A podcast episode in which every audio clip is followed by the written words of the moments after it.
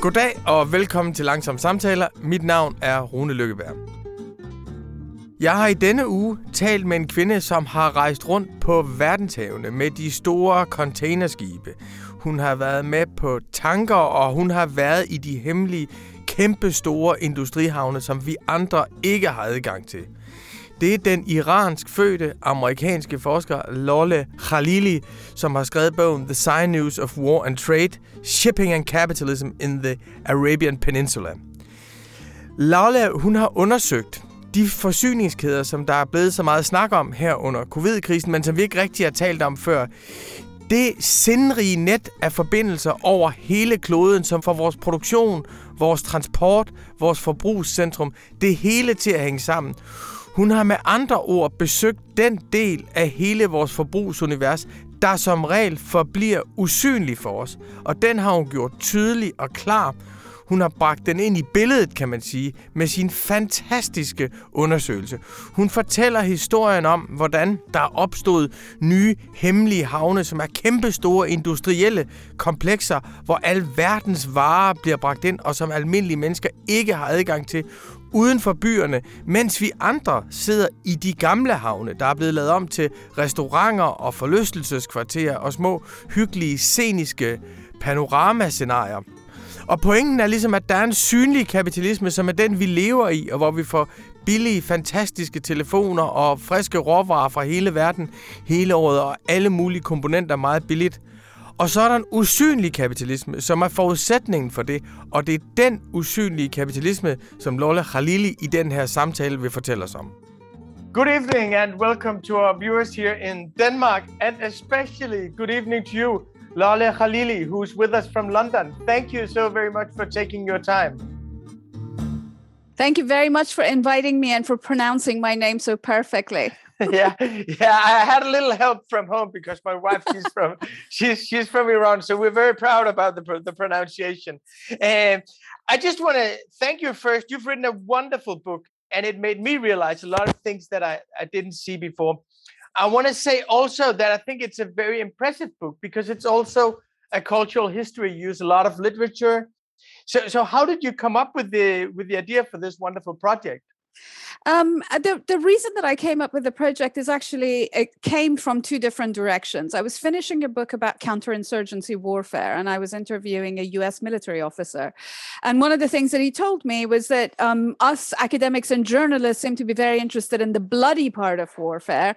Uh, so what happens at the front lines and the destruction and the death, and what we're not interested in, what we don't often look at, although that is no longer true, is um, the the sort of the back end, the financial, the economic parts of it. So that was one of the things that really kind of signaled that I really needed to start looking at the military logistics that went into the counterinsurgency wars that the US was involved in throughout, um, well, most of the 21st century.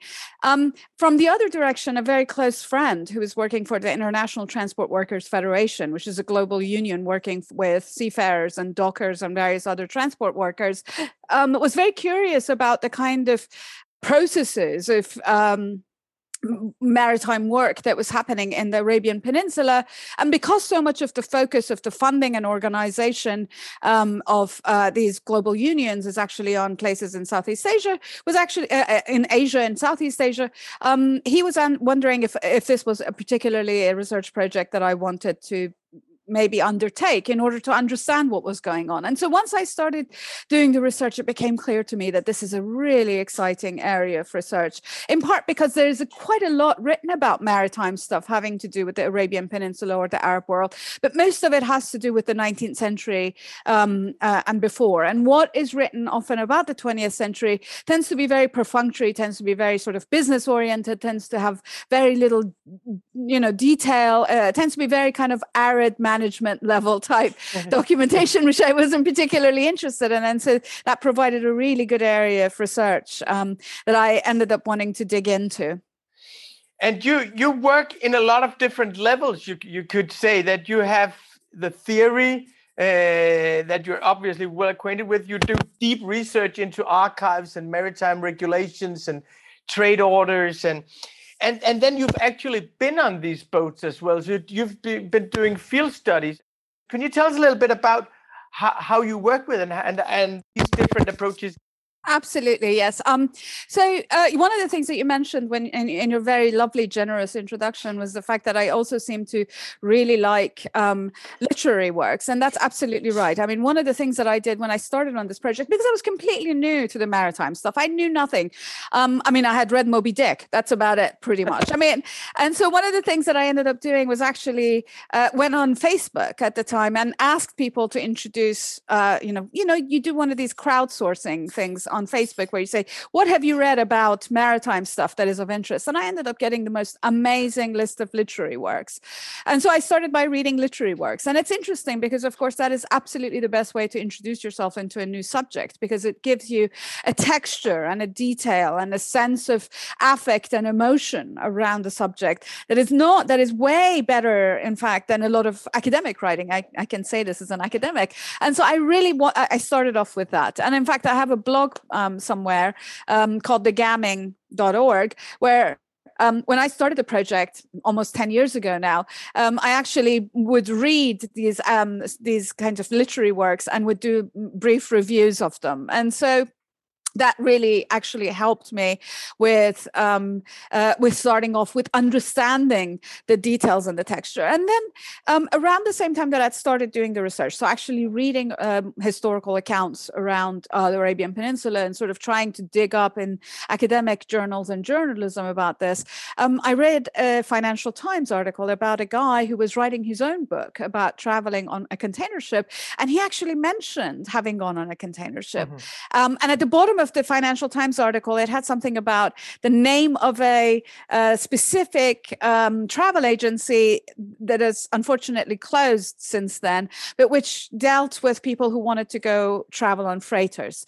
Um, it, it, was pretty much only container ships. You really, because of liability and other reasons, you really can't get onto tankers, which is the one that I really would love to at some point get permission to go on. And so I actually looked at this and I got on two different container ship trips, one in 2015 and one 18 months later towards the end of 2016, but the same uh, starting and end point. And so the starting point was um, Malta uh, and the end point was Jebel Ali in Dubai, the port of Jebel Ali in Dubai in, in the United Arab Emirates. Um, but the routes were different on these two trips. So um, they stopped in different locations, which made for very interesting experiences. Um, the second uh, trip was much longer and it actually made stops in Beirut where I had lived and done a lot of work previously. And so it was fascinating for me to arrive into Beirut from the seaside from the ship rather than from the land or through um, uh, air. Um, it went to Turkey but most importantly it went to uh, Jeddah um, and uh, I had managed to actually secure visas to travel to all of the different places that I wanted to research, with two exceptions. And those two exceptions were Saudi Arabia and Bahrain, where I was denied entry. I think in part because this was a time that there was quite a lot of tension going on between Iran and these countries. And they, I guess, they recognized that I was Iranian, despite the fact that I was traveling with my American passport. Um, so that meant that I actually got to go to Jeddah, but from the ship side.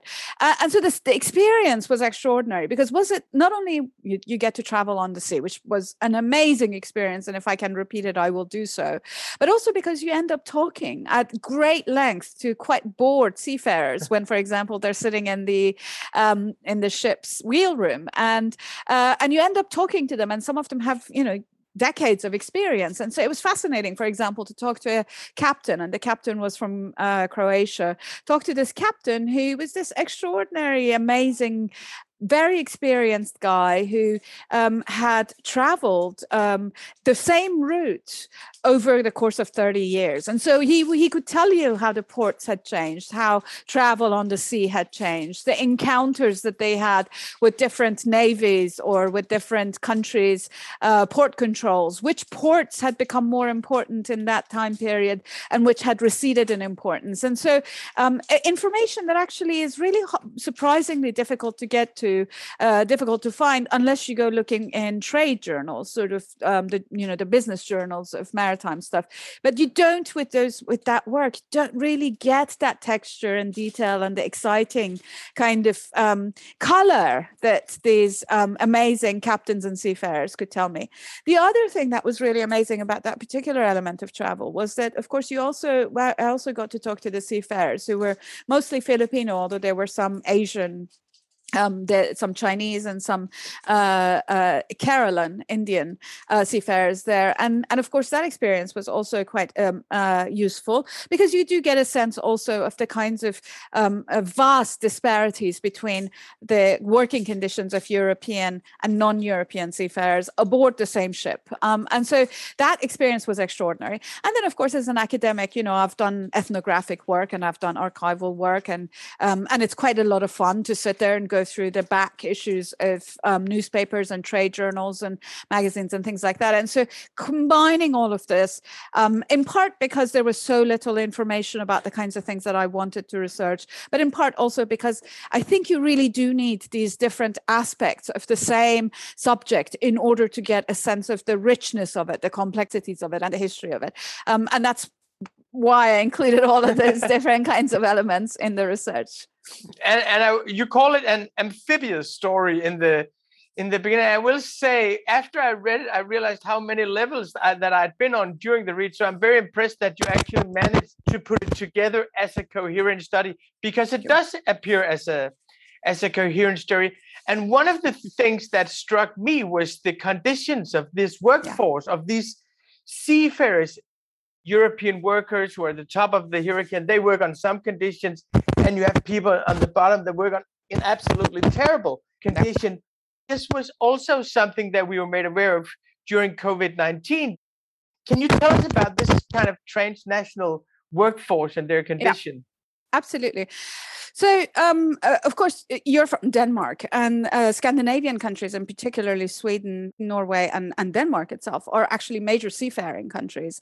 Um, Denmark, of course, is also home to, uh, at the moment, number two, but uh, up until about a couple of months ago, the number one shipping company in the whole world, Maersk. Um, and so, um, in a way, it, it is quite um, uh, important to, to mention what processes have resulted in this kind of a dual wage system. There was a, there was in in the period in the immediate aftermath of the Second World War, there was an expansion, of course, of global shipping as as um, the global economy ex- expanded, and so you had the introduction of many seafarers from many parts of the world, but you also had um, gradually the erosion of the uh, the power of seafaring unions and in, a, on board a lot of these ships, um, and and in fact, um, what you also saw was um, quite strong arm tactics by some of the shipping companies. Um, there's a really wonderful Swedish scholar by the name of Johanna Markkula, who has, for example, written about, she herself is the daughter actually of a Swedish ship's captain. Um, and she has done enormous amounts of research. And she recently has written about the way that, um, for example, in, uh, in Sweden, some of the shipping companies are strong arming the unions and are saying that they will take all of their ships to flags of convenience, which I will explain in a moment, unless the unions agree to softer working to, or, or, worse working conditions and also to give up some of those union jobs.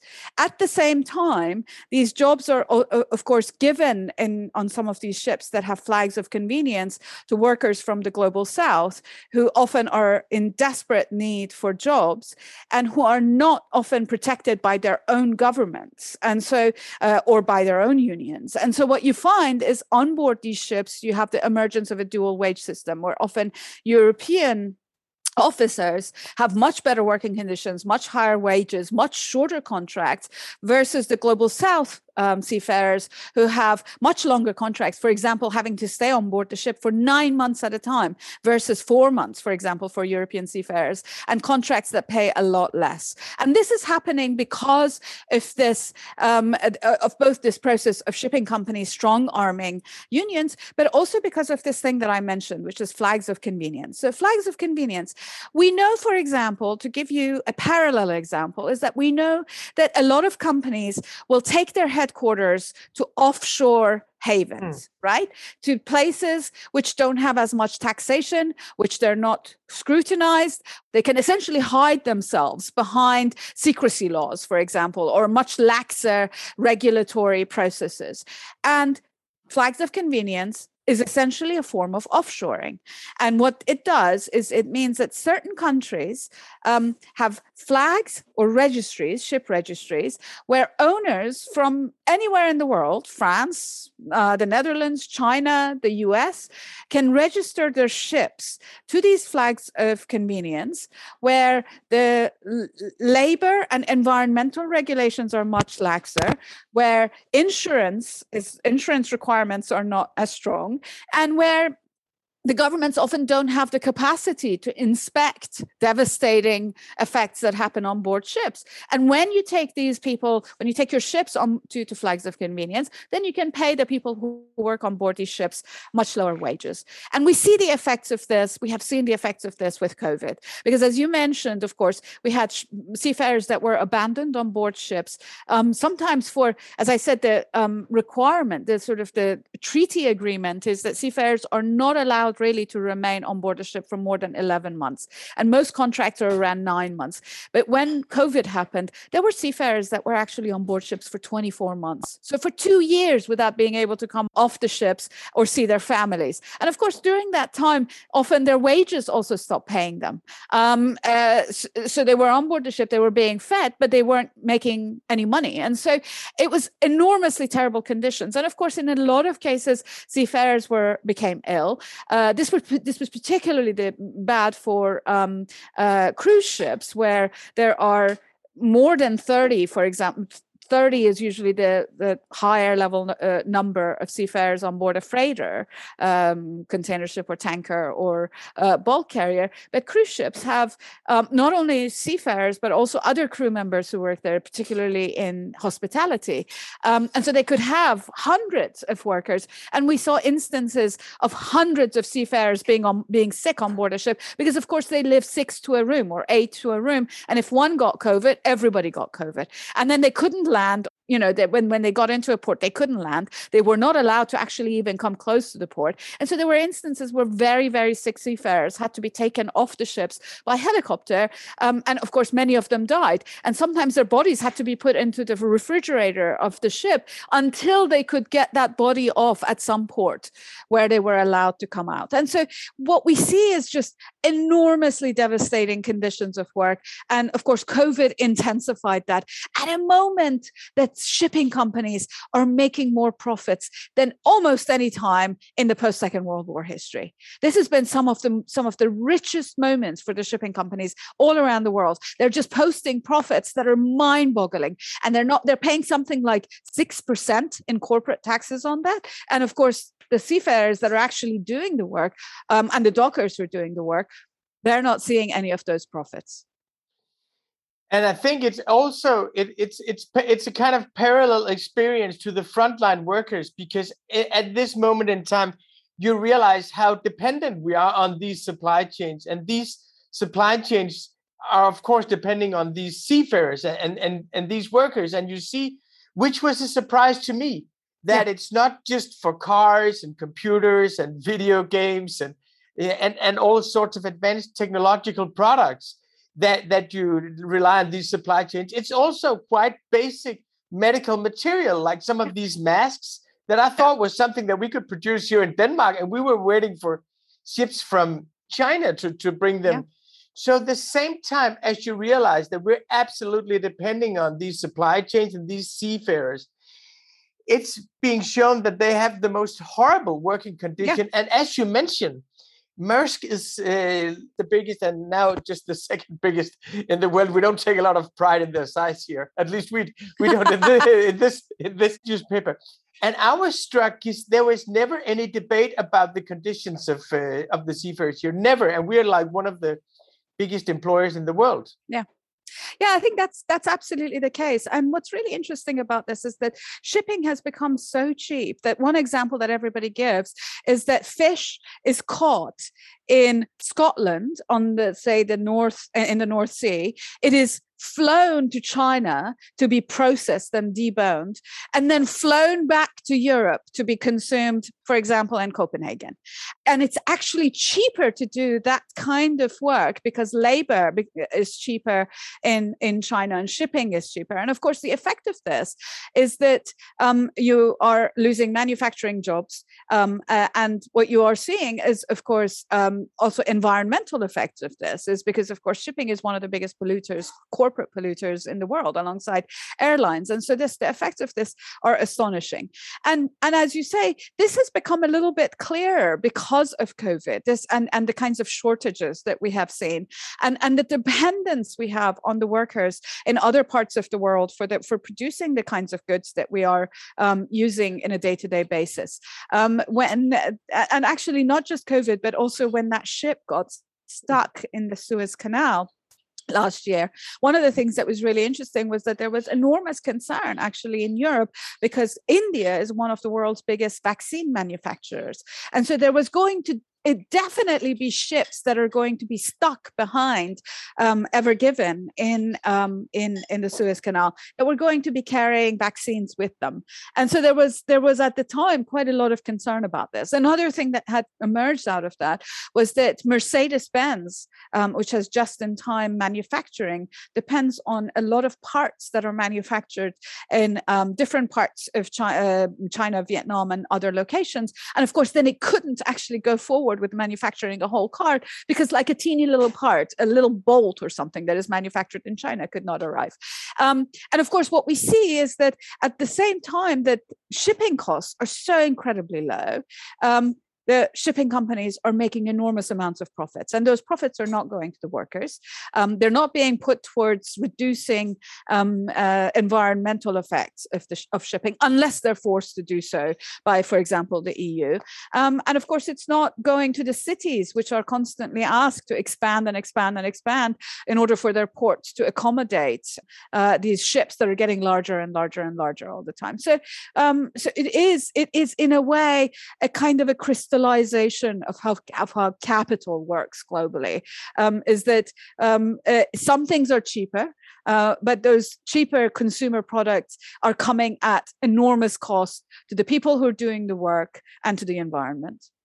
Yeah, I remember a guy that uh, that used to be a minister here who's from the right, and he said to me, "Well, all you people on the left, you always you always criticize capitalism, and you don't want to acknowledge that you're part of a very very dirty global game in order to get the clothes that you're wearing, the iPhones that you're giving your kids, and the computers that you're producing to make your progressive newspaper. And I yes. think one of the strengths of your book is that you put something into vision that was invisible, be invisible to a lot of people. I mean, some were maybe uh, more enlightened than me, and they would have seen, but but not me. And I think the port is kind of a metaphor for that, or not a metaphor. It's a concrete place where it takes place. And I think you, there's such a wonderful passage in your book where you describe that we have these in our uh, metropolis in the west we have these old traditional ports where we have restaurants and entertainment. And this very very i think culturally interesting aestheticization of the old industrial installments and the old industrial buildings. So so the our ports are beautiful and they're places to hang out and they're places where rich people even come to hang out. And then you have these new ports that are just outside the city and that are kind of invisible. Can you tell a bit about this transformation of the port as an institution? I think the European example that I always like to mention is Marseille. Because uh, aside from the fact that it's my favorite city in France, I think that there is something about the way that that processes work there, which actually probably your um, listeners in in Copenhagen will also recognize. So the port of Marseille, the Vieux Port, was um, the the traditional port, which is now um, surrounded by um, uh, surrounded by hotels and bars and restaurants, and it often in the morning has a um, kind of a fish market market that is very scenic and people come and buy their fresh fish and it's actually a real market. Um, but also the, the, only kinds of boats that actually come into the Vieux Port are these smaller fishing uh, boats personal kind of fishing boats not the big trawlers um, and pleasure crafts um, and ferries that take people for example to chateau d'if and, and, and other kinds of um, little islands around there. Um, sometime at the end of the 19th century, um, the, the actual big functioning port, the, the, the, actual freight work was shifted a little bit further west. Um, and in fact, if you go to that area today, um, that has also been now transformed into a kind of a tourist destination with lots of restaurants and the old warehouses. Um, but now that port is no longer the main freighter, uh, freight port for Marseille, um, and it has actually become where the cruise ships come, slightly smaller cruise ships, um, as well as the ferries that go to, um, for example, Corsica or to North Africa. And the real port now the, the sort of the real freight port where all of the big container ships go um, is actually 40 kilometers further west in mm. Fos-sur-Mer. Although that's supposedly the port of Marseille, it is 40 kilometers out. And the reason that it is so far out is, is several fold. One, um, they of course say that they need more space in order to put all of those containers because of course we we the, the processing um, of freight has changed so dramatically since the end of the second world war where back then freight would come people would unload it and it would be immediately processed. Now freight actually comes in big huge containers. Those containers are stored and then those containers are the ones that are actually moved from one location to another um, on trains or on trucks on big trucks. Um, or in fact put back on smaller ships and sent or bigger ships and sent elsewhere. Um, and so, on the one hand, you have much a lot more space at Fos-sur-Mer in order to have these container uh, parks. But also, I think I I genuinely believe that one of the other reasons that this has happened is because dockers used to be and continue to be some of the most intransigent workers. They engage in um, labor activity and strikes all the time. And when you put a port all the way out there, they're not going to have immediate uh, support and visibility from the city itself. This is 40 kilometers kilometers out. In order to get to there, you have to probably drive uh, because there are not even train lines that go there. Um, and not only that, you'd have to, in order to get into the port, you'd have to go through a whole lot of security things. And so there's no way that they can get support. So, on the one hand, this kind of a distant warehousing ports allow for more space for this new modality of transportation, but also it actually cuts off the workers and cuts off the seafarers from the city that could have supported them. We see this happening in actually in every city that has a very large freight port, large modernized freight port. It happened in Dubai. In Dubai, the old hmm. port was the dhow port right there on the creek, and it has been turned into kind of a tourist attraction um, where there, you know, the, the actual though trade is still an ongoing trade, but even that has now been shifted out of the creek so that all you get now on the creek are the kind of the touristy dhows that are turned into restaurants on on the water or you know pleasure cruises um, rather than actual functioning freight. Um, and it's interesting that that attempt to invisibilize what is so fundamental to our everyday life is really, on the one hand, to make all of this more difficult for us to see, but also to cut off the workers from the population. It is one of the most successful ways in which you can turn an intransigent population into a docile one or at least an unsupported one. You mentioned this port at Jebel Ali in, in Dubai, which is very interesting, I think, because it's a huge port and it doesn't have a huge consumer base. But this port is seems to me to be kind of iconic for, for this maritime capitalism that yeah. you described. Could you tell us a little bit about this port? So I think one of the things that makes Jebel Ali really interesting is that actually in many ways it's very similar to the port of Singapore, right? Singapore is a city state. It's it's a big city state. It's got a lot of population, but it's a city state, much like Dubai. Dubai is also a city state, and both of these, um, Singapore is um, sometimes number three, sometimes number four port in the world. Jebel Ali is the only port um, not in uh, East or Southeast Asia that often appears in the top 10 list. Um, Rotterdam sometimes competes with J- Jebel Ali, and Rotterdam is again the only European port that sometimes could appear in that top 10 list. But in both Jebel Ali and Singapore's case, what makes them interesting is that they're entrepôts, they're transit ports. What they have essentially transformed themselves into is a um, massive uh, kind of a free zone plus transport, freight reception um, industry area, which can receive enormous amounts of freight and then distribute it all around it. So, one of the things about Jebel Ali that is interesting is that it actually sits on a part of the Persian Gulf or the Arabian Gulf, which is quite shallow and so, in order for these increasingly bigger ships that get deeper and deeper and deeper into the water to arrive there, the channel that the ships come into has to constantly be dredged. It has to constantly be dug up so that the ships don't ground at the bottom of the um, at the bottom of the Persian Gulf or Arabian Gulf. And so they, they do this, and they pay for for Jebel Ali to actually have this very deep channel.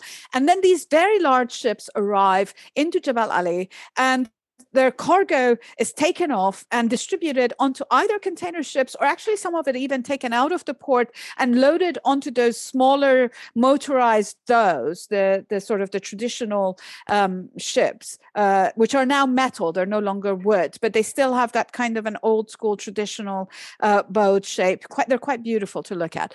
And and so the cargo is taken off of those mega mega ships and put onto smaller ships and distributed um, for example up the gulf where the depth the draft of the sea is even shallower and so it cannot receive those mega big ships or put on trucks and distributed um, for example into the arabian peninsula itself or put on trucks and driven for example to iraq or um, or further to Jordan.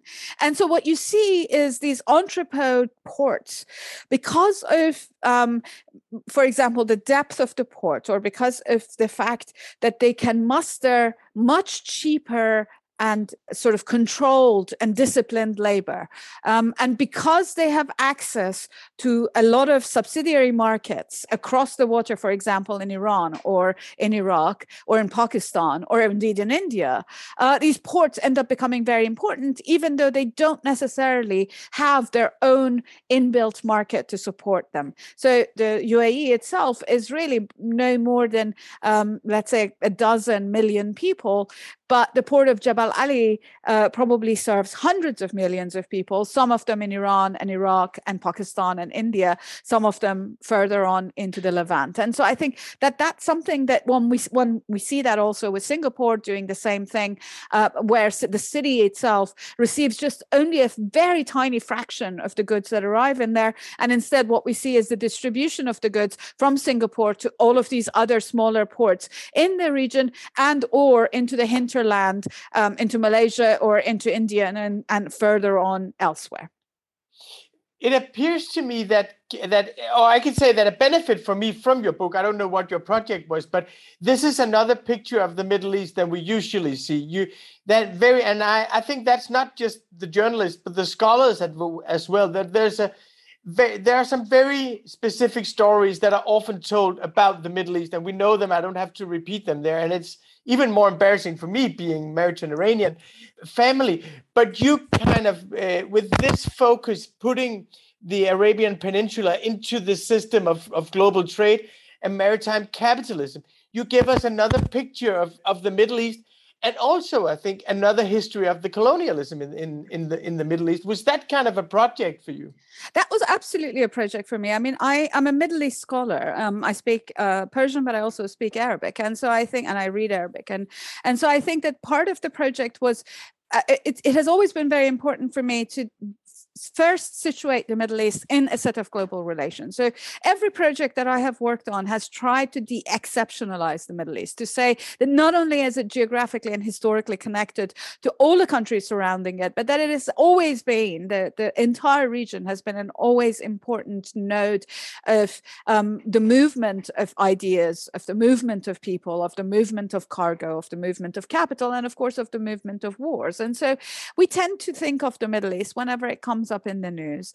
Um, you you get different kinds of things. So Beirut is, for example, a, a, kind of a symbol of catastrophe. Iran was for a time a symbol of fanaticism. Uh, Dubai, for example, was a symbol of um, bling. Uh, Saudi Arabia is, God knows. You know, I mean, there are all of these countries. You have all of these different kinds of um, cliches that attach to them, uh, and often those cliches don't not often always those those cliches don't convey the richness of the histories of these places. The ways in which they're completely and utterly interconnected not only to their neighbors but also to far further countries in europe um, in further east in asia um, and of course to the, the global metropole in the us and so i think it's been really my task um, with all of my projects, with all of the books that I've written, my first one about Palestine, my second book about counterinsurgency, and now this one about maritime transport, to say that there is nothing hermetically sealed or enclosed or distinctive or exceptional about the Middle East, um, except for the fact that it's exceptionally exceptionalized. Uh, it is, in fact, interconnected, and it's, in fact, very central to the ways in which we think about the movement of ideas we think about the movement of people we think about the movement of cargo even and so i think that that um, I'm really glad that you picked up on that. That is really something that I've hoped to do, and I'm really pleased that um, that you, who seem to be an extremely close and generous reader, have actually noticed that about the book. Well, I think it jumped out actually, also because there are so many fascinating stories in the book. Another part of the book is the history of colonialism, and yeah. and and the 50s appear to be a very very interesting decade when I when, when I read your book. And then you say that by the war in 1967 that this uh, period of decolonization ended, and after that, I we would assume from a traditional point of view that these states would become sovereign states and it appears that a, a, lot of the infrastructure, a lot of the regulation that were made, a lot of the new systems that would be that were put in place, that they were not made by sovereign states, and not to mention their own people, but by foreign capital interests. Yeah. And I know it's a bit vulgar, and I think we should always be a little cautious about analogies. But is it fair to say that this was kind of an, an extension of, of colonialism, but with other means? So it's really interesting that question because one of the things that's really exciting about the 1950s is that it is a time that comes after the massive cataclysms of the Second World War, but also the massive um, movements for decolonization that happened in the interwar period. And of course, you know, the immediate post-war period begins with the world's largest colony becoming free. You know, the India yeah. becoming becoming an independent state. And so what we see in that period of mm, mm, particularly from the uh, end of the Second World War, so from 1945 until about 1970, I would say globally, we see transformations happening that are actually quite interesting. So in the global north, for example, we see the expansion of the welfare states, right? We we see the the, the expansion of for example, access to healthcare and education, um, of access to labor rights, um, of the establishment of systems of rule that were much more democratic, res- democratically responsive to their people. We see limitations placed on the movement of, and the work of capital, which, for example, in the 19th century, you know, the depredations of capital in the 19th century resulted in, in, in the devastations that happened in the subsequent times. And of course, Marx, you know, write, writes about those depredations of capital extensively throughout the 19th century. So we see in this very brief period of about 25 years this extraordinary moment where in the global north you see this happening and in the global south you have you see the moments for decolonization and a demand for recognition not only of their rights but also of their of their rights of access also to economic and social rights um, uh, to, to, to, political sovereignty to, to citizenship to um, to sort of equal access and to, to dignity as well. Um, and then of course we see the closure of that moment, that incredibly brief moment of sunlight. Um, first, by the emergence of sort of neoliberal rules in the global north, um, and of course, by the shutting down of those kinds of anti-colonial um, aspirations not only because of the cold war kind of clashes between soviet union and the us which of course resulted in a lot of conflicts in a lot of places starting you know throughout that period but also because of the kinds of leadership that emerges in the post-colonial world that align themselves with these greater powers to the detriment of their own people. Um, we also see, of course, in a lot of the infrastructures that were put into place in the First World, um, in the immediate aftermath of the First World War, were, of course, intended to allow capital to flourish, but within limits, right? And so I think um, that it's really important to recognize that suddenly all the limitations were removed from those rules. And so you see the, with the emergence of neoliberalism uh, a kind of an, uh, an and also with the end of soviet union the incredible rise of the washington consensus um, the reorientation of everything towards free trade structural adjustments reduction of labor rights. And that kind of thing happens both in the global north and it happens in the global south as well. And so it is we are living in the time of those kinds of neoliberal rules um, everywhere in the globe. And and what we see is that those kinds of rules that um, define the way trade is done define the sort of the interrelations between humans and define the way capital tends to exploit people um, those those rules are in a sense in some instances continuations of colonial rule but they are also uh, an embodiment of the kind of the metropolitan empire that the us you know the metropolitan world the us empire has built um, pretty much since the end of the second world war. Well there are so many more things i would love to ask you. So i just say testifies to the richness of your book that we talked about 10% of the book but I have one last question for you, uh, because it's obvious reading your book that you're very interested in literature, and that is a source of not only inspiration but of also getting to know the world. And if you were co- to recommend one novel uh, to our listeners and our readers, what, what would you recommend? Actually, I'm going to do three novels. I would recommend Moby Dick which I think is one of the funniest, most brilliant, most beautiful novels ever writ- written in English. And the second novel that I would recommend is by a guy named B. Traven, which uh, and it's called The Death Ship.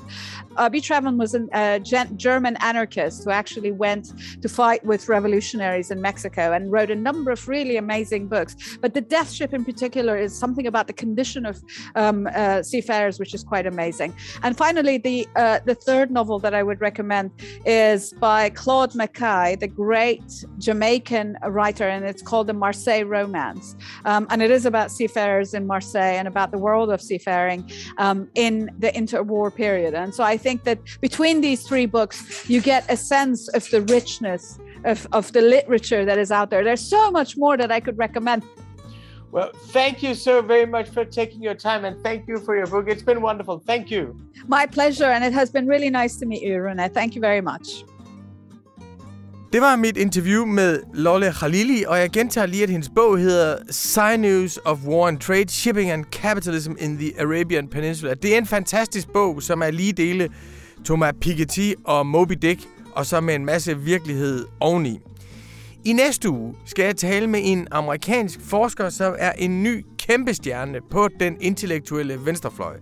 Det er Aaron Benanav, som er gæsteunderviser på Humboldt-universitetet i Berlin, og som har skrevet en bog, der allerede er blevet oversat til adskillige sprog, som hedder Automation and the Future of Work.